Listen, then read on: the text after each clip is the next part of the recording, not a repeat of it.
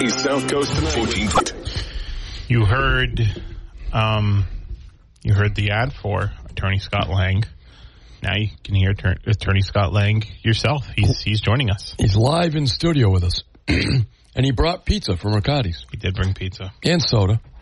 and soda. And ice. When you're a gentleman, you just can't stop being a gentleman. It's difficult. It's difficult. It's difficult. um, Scott, we had a, a lovely start to the evening about talking Red Sox baseball, but your son, as I mentioned to the to the reporter, he's still involved with, in fact, promoted up the ladder here with the uh, Cape Cod Baseball League. Andy is. What's Andy doing now? So Andy practices law with me in the office. Right. And he uh, was uh, started out as an uh, assistant to Tom Gay over in the Wareham Gatemen. Right.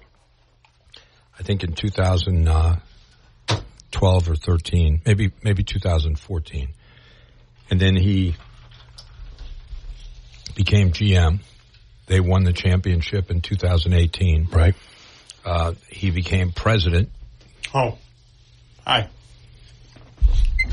He became president, and then uh, What's up? and then now he has uh, uh, he's been elected this past January as president of the Cape Cod Baseball League. So he was president of the Gatemen, Right. And now he's president of the league. So he's excited. He's working hard at it, and you know his goal is to make sure that the Cape Cod Baseball Baseball League is the number one amateur baseball league in the country, and and they're all working hard. Uh, you know, to see that they maintain that status. When does the season start over there, Scott? So the first games will start, and, and our closest team is Wareham. Right. And it plays right behind Wareham Town Hall, right on Route 6. Um, so uh, maybe two blocks from uh, Tobey Hospital. It's a. gr- I've gone over. To, I've gone over with you. It's a. It's a great baseball game. It's free. So Buy a hot dog. right, it, no, it's it's it's great, and I would say uh, twenty minutes from New Bedford. Right. easy easy ride. Either take, Right down Route Six. Yep. right down Route Six, which is what I like to go because you go by Cool Cone. Right. I- yeah. You no. know, Yeah. I always take the Route Six ride to Wareham. Yeah, It's which always- is perfect.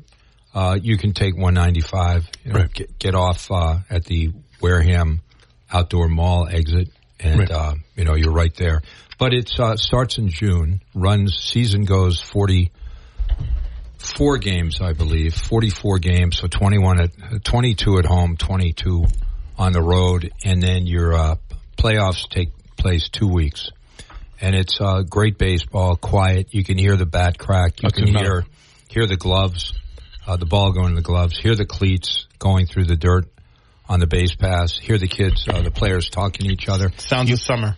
All right, you can talk, Marcus. If we go, we we will go. We can talk, and we're not drowned out by incessant, uh, you know, a loud speaker system, crazy, you know, flashing lights, anything that goes on in a major league game now. It actually is a baseball game that you can watch. It's it's it's really great. The price is right if you want to bring your kids. I mean, you're getting killed these days if if you want to go to to the Woo Sox or, or to the Red Sox. But for right over here, free parking, free admission. The hot dogs are inexpensive. Take the family over. It's a and, and even uh, Scott, as you pointed out to me, a lot of the parents are right there in the sta- stands. Oh, it's fun. The parents of the players come in Yeah. from all over the country, so it's a vacation for them. They come to the Cape. Right. It, the Cape Cod League generates millions of dollars, and I don't want to put a, I don't want to put a number on it, but I'll get it, or Andy will get it, you know, at some point for you. But millions of dollars of tourist money each year uh, is generated for the Cape in this general area by way of the, uh, you know, Cape Cod League. It's it's really fantastic. Great sponsors all over the Cape. Local businesses Yeah. sponsoring. Well, Major also- League scouts in every at every game. when you hear people say there's nothing to do or "The things are so expensive, that that's true. But here's something to do that's not not expensive at all, and it's a real quality baseball game. And as the, the Globe reporter Chad Finn said, you could be catching uh, the next superstar. Exactly. The next Mike Trout could be out there. Oh, and there's no doubt they, you know, the best players come to the Cape. Now, so you, Wareham is on this side of the bridge. yes, If you're on the other side of the bridge, the Bourne Braves are, are right there. You can actually see the canal from the field. I think it's at the uh, the Voke uh, High School over in Bourne. Then, uh, and you- Nate's managing that team. No, no, no, no, no. no. Sarah has come up to do. Let me tell you about my grandkids. No, no, no, Chris. The, the other thing I wanted to say is that uh, Falmouth. These are, in other words, let's assume throughout June and July and August, you decided living here in our area, Yes. they'd like to catch a game, and you'd also like to go out on the Cape. Now, Right. do it on do it on a weeknight, not on a weekend, Yeah. because of the traffic. Go down to Falmouth. Go to Hyannis. Just head out to Brewster. Stetson Street, put your thumb out. No, go to I know a guy who's going that way. right, a regular basis. But Right. Brewster, Chatham, Orleans, Harwich. I mean, it's ten teams, ten different areas of the Cape because every area of the Cape is a little bit different. You know, Sure. it's kind of fun, and uh, and it's a great summer vacation. Every time I go to a game, I feel like I went on vacation. So it's it's it's a fun thing. So Andy has reached a point now where he's heavily involved in the day to day administration of the league. So that's everything from the players on the field uh, to the uh, ad- administration, the Bailing him out of jail. The TV, no, no, the kids, the kids really have been very, very, very, very solid. The players have been yeah. very solid. Yeah. Um, in order to run a base, a, a Cape Cod League team, let's take the Gatemen, which I'm very familiar with. Great, uh, great system of volunteers. A a uh, executive committee, a board, volunteers, uh, everything from housing for the kids, you know, Right. guest families, people who work the canteen. The food is fantastic.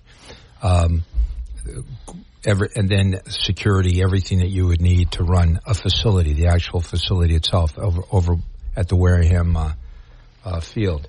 So then the, great thing about it on top of that is that they run a program that, that Andy and Tom set up along the way. And, and John Wylde is the man who put the Wareham Gatemen together, and he deserves all the credit. He passed away about a decade ago, but what a perfect gentleman, great guy. People know him from around the area. And he put together this team off the Cape, which was blasphemous at the time, right? Right. But but but it works perfectly, and it has won its share of championships. Um, and has and traces its lineage back. By the way, the Cape League they're in their hundredth anniversary year this year, so hundred years. Wow. Before that, they were playing kind of catch as catch can, but as a league, it's hundred years old. really? Wow, Yes, that's cool. This year, hundred years. And there've only been twelve presidents. Andy's the twelfth president. It's kind of interesting. That is so it's had a lot of stability. But what I what I wanted to say though about uh, Wareham is he realized uh, very early, Andy, that the players had a great opportunity to be seen by professional scouts, get drafted, go on. You know, I mean, it's obvious that's what the league was set up for. Right. But what he also realized is that if you put together scouting departments around the teams where college interns want to get into sports administration get to intern, Right. broadcasters, all right, uh, press, you know, journalists, writers, photographers. So they have this whole unit that kids get. Some kids get college credits. Right. Maybe they get a per diem, but they get college credits. And uh, he gave a stat the other day. I heard him speak at the at the uh, luncheon club in New Bedford, and he gave a stat that I believe there are like sixty kids that have gone through his program that are now involved in professional sports in a 10 year period. Really? So basically, like six kids a year get interviewed and hired all over baseball, all over different professional sports. It's a great opportunity if you're a young man or woman who's looking to get involved in sports, marketing, broadcasting, scouting.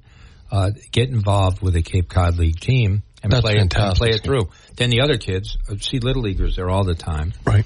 and then and then uh, you know the bat boys, ball boys, ball bat girls, ball girls, the uh, ground crew. I mean, it's just it's the the whole gamut, but it's right there in Wareham. How does someone do that, Scott? You get in touch. Every Cape Cod League team has a uh, website, Sure. and the website will clearly tell you how to and. You tell them you want to volunteer. Tell them you want housing. Tell them you want. I'd like to be considered as a bat girl, whatever it might be. Uh, and then uh, there'll be job postings and then internship postings, and you apply. You get interviewed. It's right about now is probably prime time Sure. to jump in, and if not, then you jump in next season. Sure.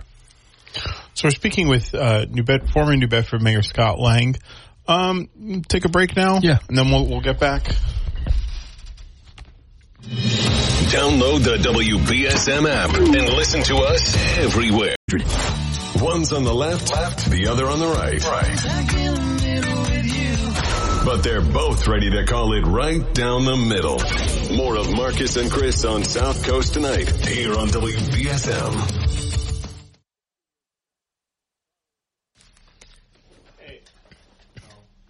Sorry.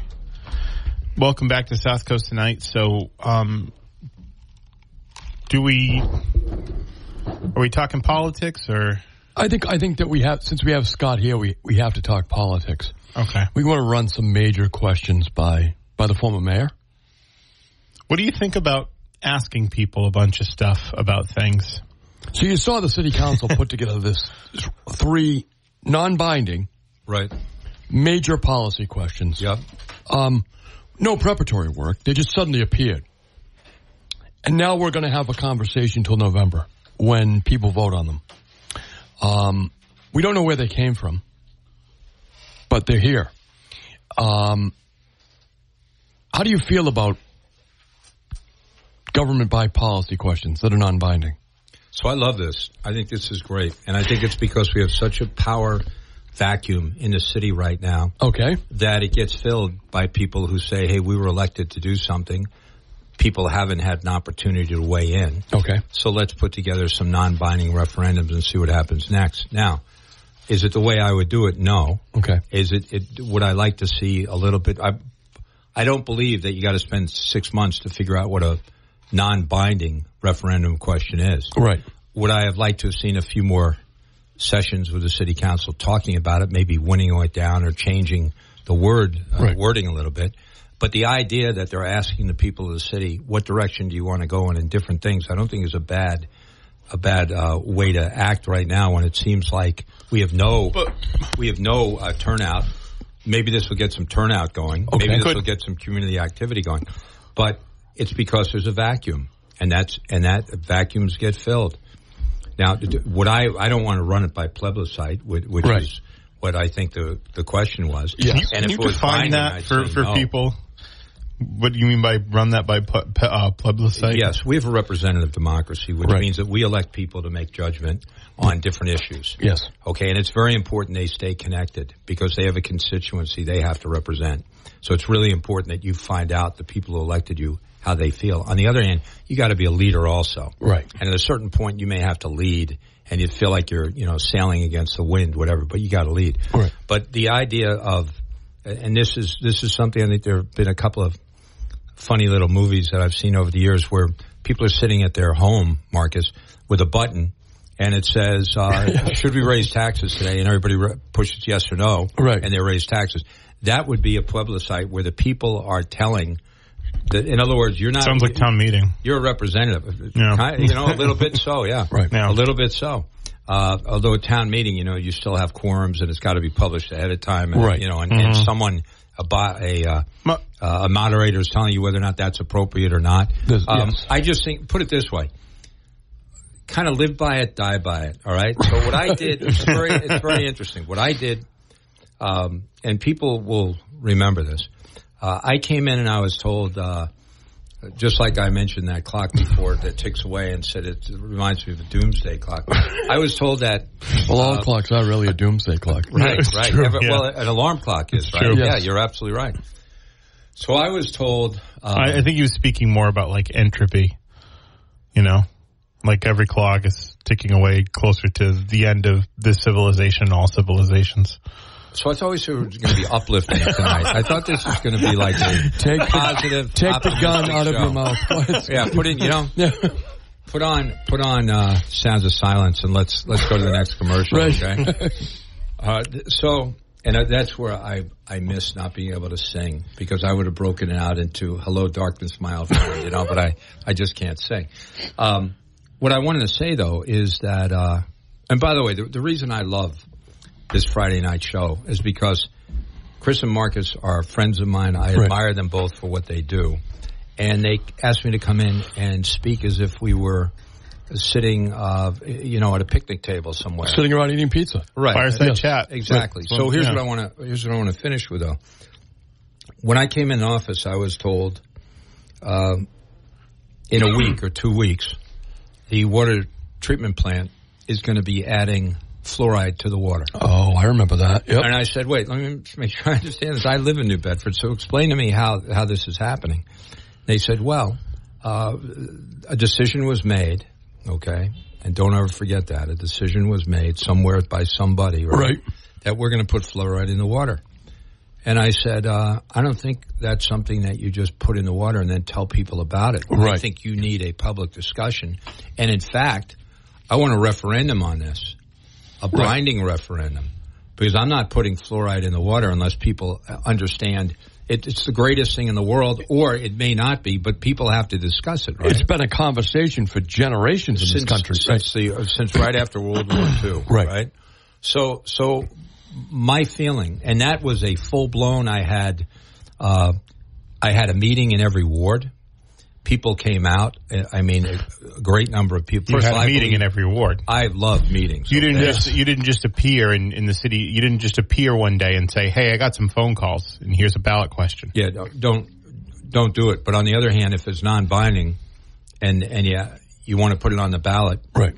it's a pop quiz. I'm all for it, right? And discuss it and generate turnout. I'm all for it. And it means that there is a vacuum. If you had a sound effect machine now, you turn on a vacuum and be like, there is a vacuum in the city right now that people, uh, elected people, are attempting to to uh, fill and get some guidance on. What's the vacuum? the vacuum is that if you want to talk about rent control or affordable housing or how to get affordable housing going, the branches of government should be out there every day talking about it, having meetings, trying to figure out how you solve a housing crises, a housing demand, a gentrification issue. You begin talking about the issues, you get the community involved, you don't duck them, you don't make a decision in, in one office or another or at the chamber or, or at the uh, chamber of the city council. You get the public involved. Right. We all live in the city, right? So, do I have a problem with the fact that they came up with three uh, ballot questions? They probably could have come up with thirty of them. Well, we know Well, that's that. the point. Yeah, Right. and, and you know they- what? If shouldn't they, they just did, do their job? It's optional. It's optional. There were more. There were uh, uh, more blanks, I believe, on the four-year term regarding the difference between whether it passed or not. Right. Okay, then then were cast. Uh, in other words, more people didn't took a buy on that issue, right? So you can take a buy on non-binding as well. But I thought it interesting when I read the article in the Standard Times, which was on this issue, which should have been two or three pages to talk about, right? Like we're talking about now. it was a you know four or five column type of half column, quarter column type of an article. But I thought it was interesting. Uh, the mayor's response on the four year term was, well, it's well settled now, and that's it. The turnout for the four year term was minuscule. The, the percentage that it won by was minuscule. There was no debate on the four year term. I actually weighed in on the four year term because there was no debate whatsoever. Here on my program, and you yeah, bought ads. You bought ads. Yeah, and. I bought ads because they said, "Wait, let's think about this now. Right. If someone's doing a good job, they're gonna they they can be and there's no term limit. You can be forever. Right. But a four year term, there's an awful lot of mischief can take place in a four year term, and the direction of the city can change very very dramatically in a four year period without any, in a sense, referendum on the direction by way of an election. But shouldn't the referendum be the actual election itself? It sounds like they just want to run against the mayor without actually sacking up and doing it. well, you mean on a four year term? Well, yeah, just in general. These, Well, the four-year term should be the four-year. As far as I'm concerned, the four-year term. I don't know if it's this term. It is. or if it's a, no, no. I don't know if it's this term or or give it a couple to go. Oh, I But see. it's not unusual. Far, Fall River had a four-year term. They knocked it out. Other places have had four-year terms and said they're perfectly happy with it. Right. There's no to say the majority of cities at over a hundred thousand have a have a four-year term, and that's why we should have it. Is not a reason to have it. And by the way, we're 36 square miles. I can get from the south end to the north end in about 15 minutes. Yes. I can get from one from the east end of the city to the west end of the city in probably five minutes. Right. It's not On your as bike. if it's not as uh, on my bike easy. Right. It's not as if I am spread so thin from a geographical, of geographic and political standpoint that uh, four years makes a lot of sense. And by the time the four years up, I've seen everybody. I can see everybody in a week. I have done that in a week. Right. I've held I've held a a ward meeting in every in every ward in a week. Those great ideas forums. Great we ideas all over forums, the cities. the fluoride forums, whatever Right. it was, just kicking around CDBG, But none whatever of it these. might be. That's the point, though. None of these things were happening. Well, that's just- why there's Well, a that's the vacuum. That's what I'm saying. That's the vacuum. That's the problem. If it's run right every day, council knows what their what their role is. Mayor knows what their role is. Okay, the reps know what their role is. This is a great machine. This thing runs pretty well. The one thing, the oil of the machine, are the people. Mm-hmm. And you got to hear from the people by putting together vehicles so you can hear from the people. So the city council decided, okay, we'll put a pop quiz on. Good. Maybe it'll get people talking. Maybe it'll get a turnout going. Definitely getting people talking. It's Good, definitely and getting people talking, but going. but also They may be talking for the wrong reasons. Well, but I that's don't that's exactly you. what it, that's well that's exactly what it is, and I think again I, I talk about the CPA question because it feels the most egregious. You had one city councilor basically say, "I got some phone calls." Nobody else said they got any phone calls, but they all just sort of blithely went around uh, along with it anyway. I, I want to say something on C- CPA. CPA should not. First of all, you want to do an advisory ballot on anything. Who is anyone to say don't? Okay. But CPA is something that, that works extremely well. Yes. Is very important in a Exactly. historic city. Right. And uh, the, the, look, the answer on a CPA is you have to really be ta careful about your tax rate and really careful about your taxes because at a certain point, if people feel they have no recourse on taxes, then they think they have a recourse on CPA. CPA should start out as the priority. Mm-hmm. The percentage of tax for CPA should start out as a priority. This this is the floor we have. Let's then start and build our government from there. If you do two and a half every every year, if you think that the the tax ceiling is as high as the sky, you're in big trouble. Right. All right. And then the first thing people look at is, well, what about the CPA? Right. Let's get rid of the CPA. That'll give me tax relief. That won't give you tax No. relief because in the long run, you'll pay more in taxes for the things that you would have fixed with CPA, right? Right. So it's maddening, but it's maddening because there is, this was, this was uh, a city that had uh, thoughtful debate on a regular basis. I never read in the paper before the, where the city council it says the city council must have met in ex- uh, you know must have met uh, broke the open meeting law to Right. write to write these questions. I don't believe that is is uh, the, the only conclusion you can have in any way. I can the- write. I can. I, I tell you three of though, us I, I think it's on a a, commercial I think it's a, it's not the only conclusion. It's a reasonable one. it- it's a reasonable one, Scott, because because when you watch the the debates and there are none in the Yeah. city council, it, it appears to be so orchestrated. It's ridiculous. Well, except except for this, you next commercial break. Let's each write four questions we'd like to have the voters weigh in on, or the voters of the United States weigh in on, and I'm sure we're going to be able to do it. And I'll support yours if you support mine, and you support Right. mine if I support yours. We haven't violated anything, right. but we've but we've all said okay, let's go. Now we also, if we rank ordered things within the city, one would probably be housing. yes. To, to, to my to my delight, one is a four year term because I don't think it works for the city, Mm-hmm. and then the other one is CPA, which I think that's uh, that's something that It's entirely based on the whimsy of one councilor. well I don't I don't I don't know that, and I know if it gets X number of votes, then it's not on the whimsy because no one's no one is, lacks courage on the council to get up and say I'm not I I'm don't- not going to consider that. Actually, I, I think I think actually, Mr. Mayor that, that that is one of the things that is lacking. yeah, I think so. Is that I don't think people people are fighting for their own personal beliefs anymore the way they used to. That there's a there's a um a, a clique. There's a there's a we're all friends. It's us against the world type mentality. At least that's the impression I'm getting as an observer. well, council has always had has had a mentality that it the council is the council. All right, but I but I know each of these councilors personally as you do. Yes. and I can't imagine if any of them found either thought that there was a violation of the open meeting law or found one of these issues not to be something that they're interested in that they wouldn't have stood up and said no I'm take a personal privilege I'm not I'm not going to support that or move it to the next meeting or whatever it might be.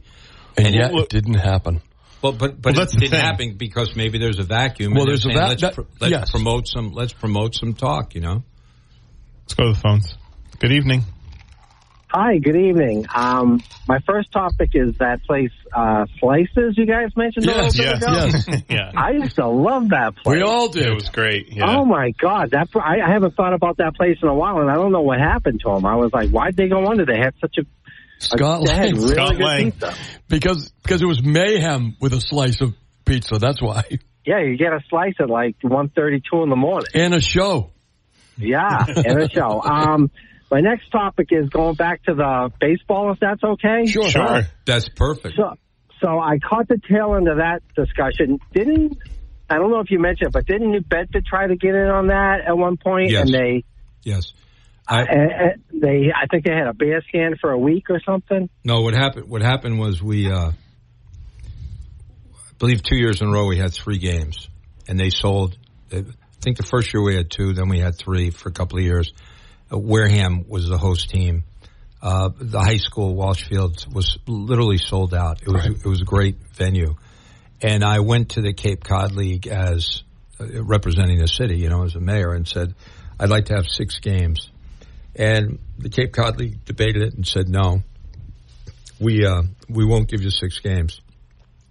At that time, uh, the NECBL, which is the New England uh, Collegiate Baseball League, had a team in Torrington, Connecticut, that was looking to relocate. Torrington is where the kid who uh, pitches for uh, the Mhm. Nationals, the, the really great pitcher who's been hurt the last two years, he pitched for Torrington. That's how Torrington was on the map at that time. And uh, uh, they came to New Bedford and said, and Fay Vincent was the commissioner at the time, and they came to New Bedford and said they wanted to put a NECBL team in New Bedford. So we went to the Cape League and said, look, we want six games. And they said no, and the NACBL came team came to New Bedford, and I think they did their their announcement at the end zone.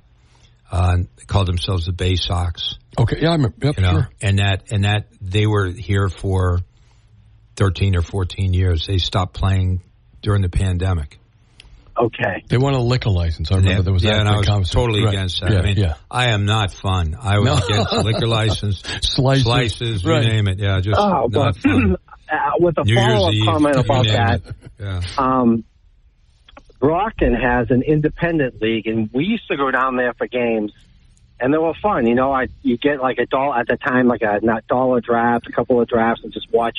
I don't know what the name of that So baseball well, let me ask is. you a question. When you went to the Brockton Rox, That was Bill Murray. they were part of the uh, independent league system, and they were. Uh, I'll think of it in a minute, but it was a, a U.S. Canadian league, and, Yep. and you. That's when you probably went. That's when they built the stadium, and Bill Murray, as you just said, was part of it. Um, Yeah, Bill Murray showed up there a couple of times. Yeah, he was one of the believe. owners. right, yep. right, and and that was great baseball, and that was uh, that that league is still around, uh, and that league has like I think two teams up in Canada. Those are the only two uh, baseball teams in Canada. Well, I know I, I saw Oil Can Boyd pitch there. Uh, you know, past his prime, but they still brought him in for I think a season or something like that. But that was cool. But uh, has New Bedford ever looked at going into you know that league at all? So all, all the time. I, in fact, I want to give credit. Brian Gomes, uh, back in the uh, probably mid '90s, was trying to get a uh, independent league or a minor league team in New Bedford. He absolutely had was, a yep. place for a baseball stadium. I mean, he was pushing it really hard.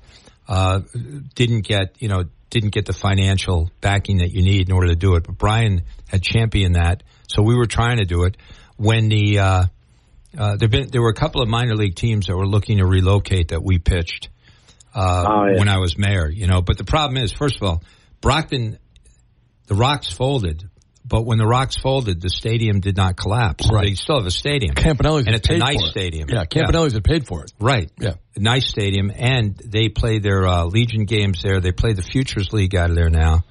Um, oh, okay. So they- they used to still have use the concerts stadium. there too. Yes. Yeah. So well, you know, just something to think about. No, no, it's great for your call. Now we we had a we were talking off air, and we were saying that if you've said to the callers like yourself, sir, or like Mister Camacho, call in and let's talk. Let's focus on your experience on whatever it might be. And we were talking about, uh, car, God bless you, car dealerships or Right. restaurants or uh, you know neighborhood bars. You would have a show that at ten o'clock at night, people were saying, "Can you extend the show for another hour?" right. To, so, to hear about this, or your first car, you know that kind of a thing. It's just it's fun. People start remembering uh, things based on a topic that's presented. Uh, probably not non-binding referendums. Probably your first car, I think, generates it generates the, the phone calls. you Hey, know? thanks for the call. We appreciate thank it. right, I appreciate it. Thank a good you. Thank you, sir. Um, so we're going to take a break. We got a call in line. But we're going to take a break. We'll be right back.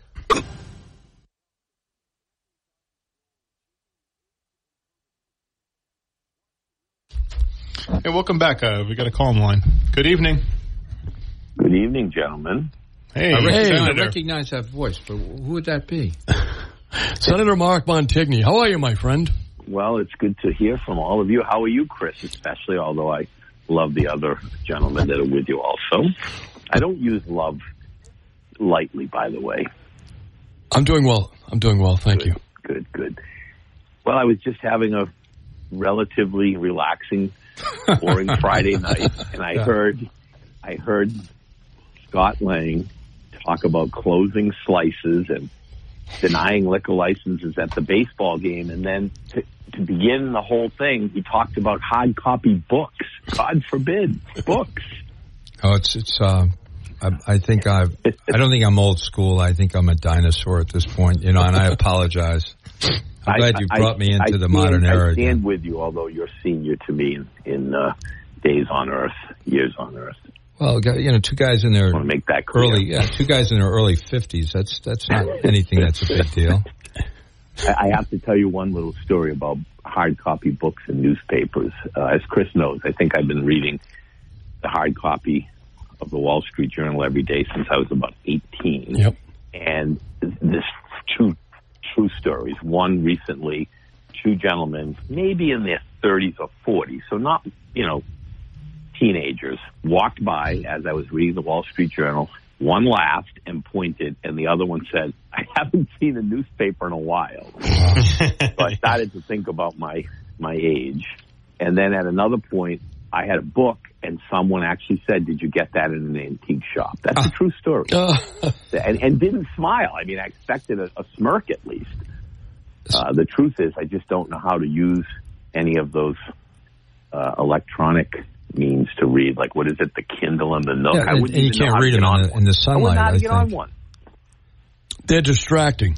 Now, Senator, your ears must have been burning yesterday. I had someone in my office talking about Mark Montigny, the track star, and and Well, talking I mean, that about. was only a couple of years ago. Why wouldn't they?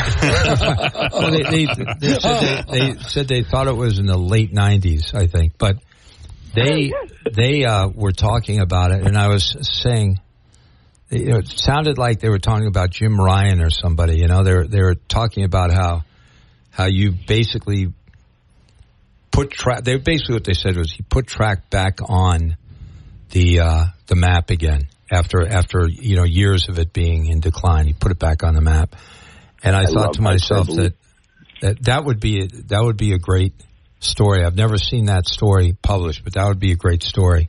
And it came what it, you, and you followed that through at the university as well, correct?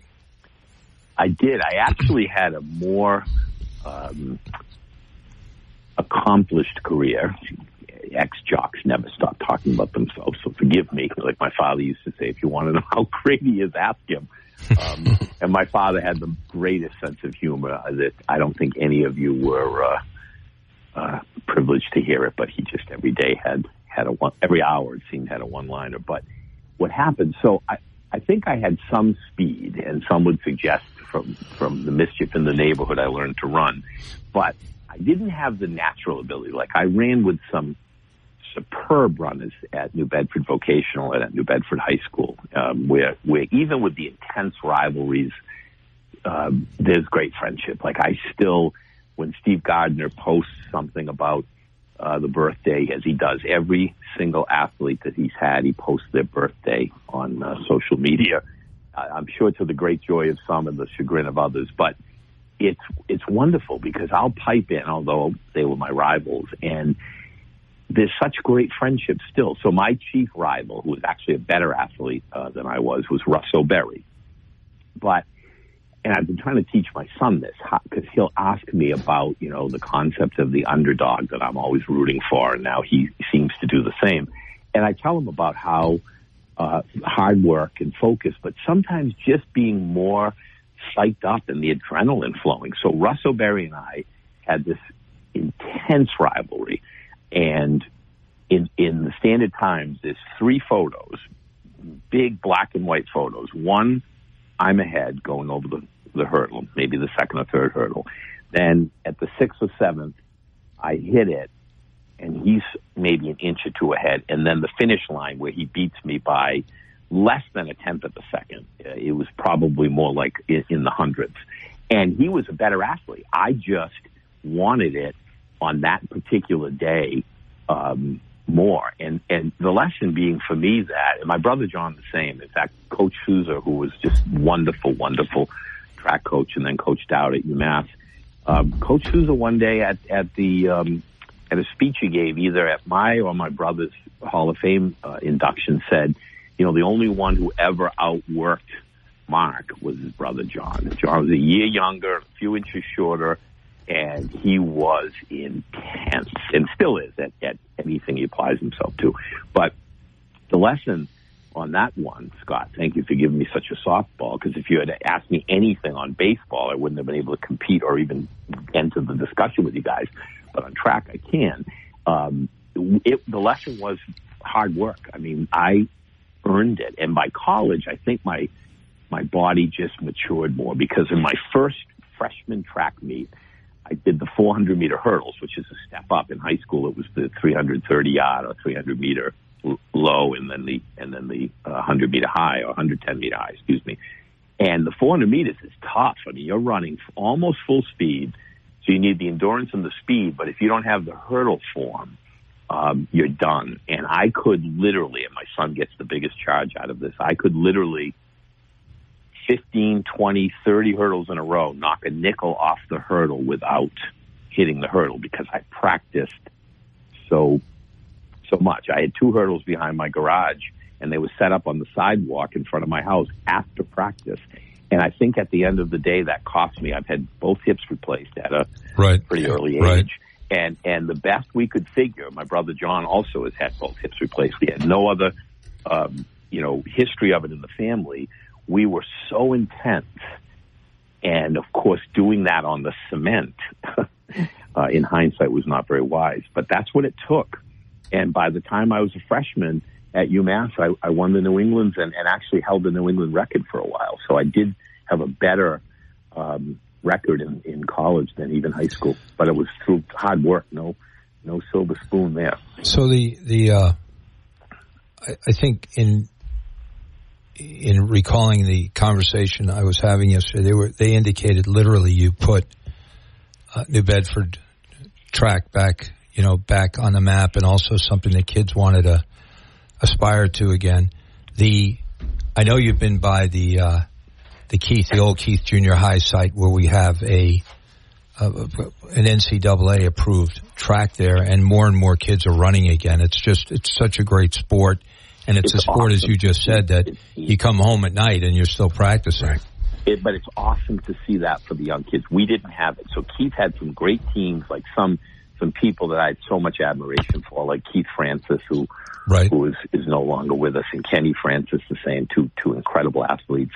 Um, and I shouldn't even start names because there's so many great ones that we look up to. But they had the opportunity to run in seventh and eighth grade, at Keith, and we never did. And the only reason I discovered track, frankly, is I went out for football to the tremendous chagrin of my poor mom. Uh, God, God rest her soul.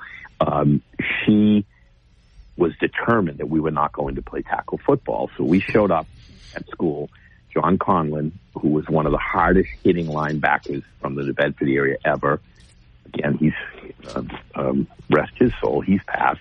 Um, he was dating my sister at the time, and we would go to the games, and you know, people just loved watching him play football. So we had that sort of in our in our spirit. Mm-hmm. In eighth grade, we showed up. My mother sent us off to school, and we said, you know, there'll be sign-ups uh, after school. And she said, "Well, that's great. I'm so happy that you both going to choose cross country. I think you'd really, you know, uh, do well at it. And we came home with football equipment. Right. And, and she, you know, was very unhappy. I think, I think she was way ahead of her time on, on this subject, frankly. And she was right. Um, and I will, uh, sad. Your, your mother was seldom wrong though, right? Seldom, very seldom. Yeah, it's- and even and- when I thought she was, she was not. And, and we, and we- while we didn't know your dad, we did know your mom. Your mom was a wonderful woman, and we it's the world's worst of a place without her. I think. Yeah, for sure. My dad was a, a fabulous, fabulous dad too. Um, but long story short, we, I did play football for four years and, and was not great at it. It, it would even be an exaggeration to say good. I loved the sport, but I went out for track to get in shape for football and kind of found my my calling at the time. It kept me it kept me out of hmm. all of the mischief that I was heading towards. Frankly, It's funny because the of winter sport. You're absolutely right that that it can be an alternative sport, and you turn out to find out that you're that you're a great track athlete. You know. Well, and you know, it's even though the team sport is awesome, and, and of course the track team winning is still a team sport, but ultimately you got to dig down deep. Oh, yeah. You're out there alone. You're on the starting line alone, and you're crossing the finish line alone. And and you know, my goal was to make sure I crossed the finish line alone, running away from it with people far behind. but that Yeah. took years of hard work, And, and that and that trained you to be a maverick in the in the uh, in the state senate. and I still am. He's a I'm proud maverick, of all that. right. That's still am. So, Senator, I want to say some first. I never held you against your mom. I want to tell you that now. Number one. Number two. More importantly, though, the idea that you would call to say hi. I, I mean, at, at some point we may want to ask you how how things are doing up on the hill, but um, Well, you know, I love thing, when the one thing I don't answer is questions. yeah, so that's good though. But what I want to say is this: I love when you know I'm I'm here. I, I this Friday night show is really fun to come on. I love when people who are in public service call up the, the show like you just did to talk about anything but or anything other than Right. whatever it is on their mind, and it makes the show fun. It's interesting, and it also I have such high regard for uh, you and and your colleagues that it, it's good to you know hear you and see how you're doing. Um, but um, I think there are there are some questions. How does how does the uh, how does the session feel to you at this point? I know brand new governor, new elected, uh, you know, state elected wide officials. How do you how do you see it going? How do how do you Well- feel about it? And you got about a minute to answer. Yeah, so you're perfect. Or we can hold you over till the next hour. Yeah. Yeah, no, you know what? I, I can hold if you guys want me to. for Oh, I would. I'd love to hear a Yeah, that'd report be on great. that. Yeah. Yeah. I'd love to hear that That'd be report, great. especially with some of the things going on right now. You No, could so give us I'm an hoping- inside I'm view. That's that you don't terrific. Forget by the time the commercials come on, we'll get back into He, baseball. he's a lawyer. He's not going to forget. He took notes. Yeah, right. I mean, This is a want me, deposition. you want me to begin the answer now, or do you want to wait? No, Hold tell on. us something let, else. Let's let's wait because we've got like 30 seconds before the satellite kicks in. Tell us your memories of slices before the mayor shut it down. Well, you know, I really didn't say- shut it down. It shut itself down. I'm just going to say there were a few different places in New Bedford that I had uh, meals at well beyond the dinner hour and well before the breakfast hour. Can I leave it at that? you, you may, sir. I even remember the Golden Greek. Oh, Right. Oh, I remember. Which is still around, and, and uh, Yeah. it's a great little place to go. It's Yeah, just but I don't open go at there 3 at two in the a.m. morning anymore. Right. Yeah, you, you can't you can't pass out in your eggs anymore. Right. Yeah. right.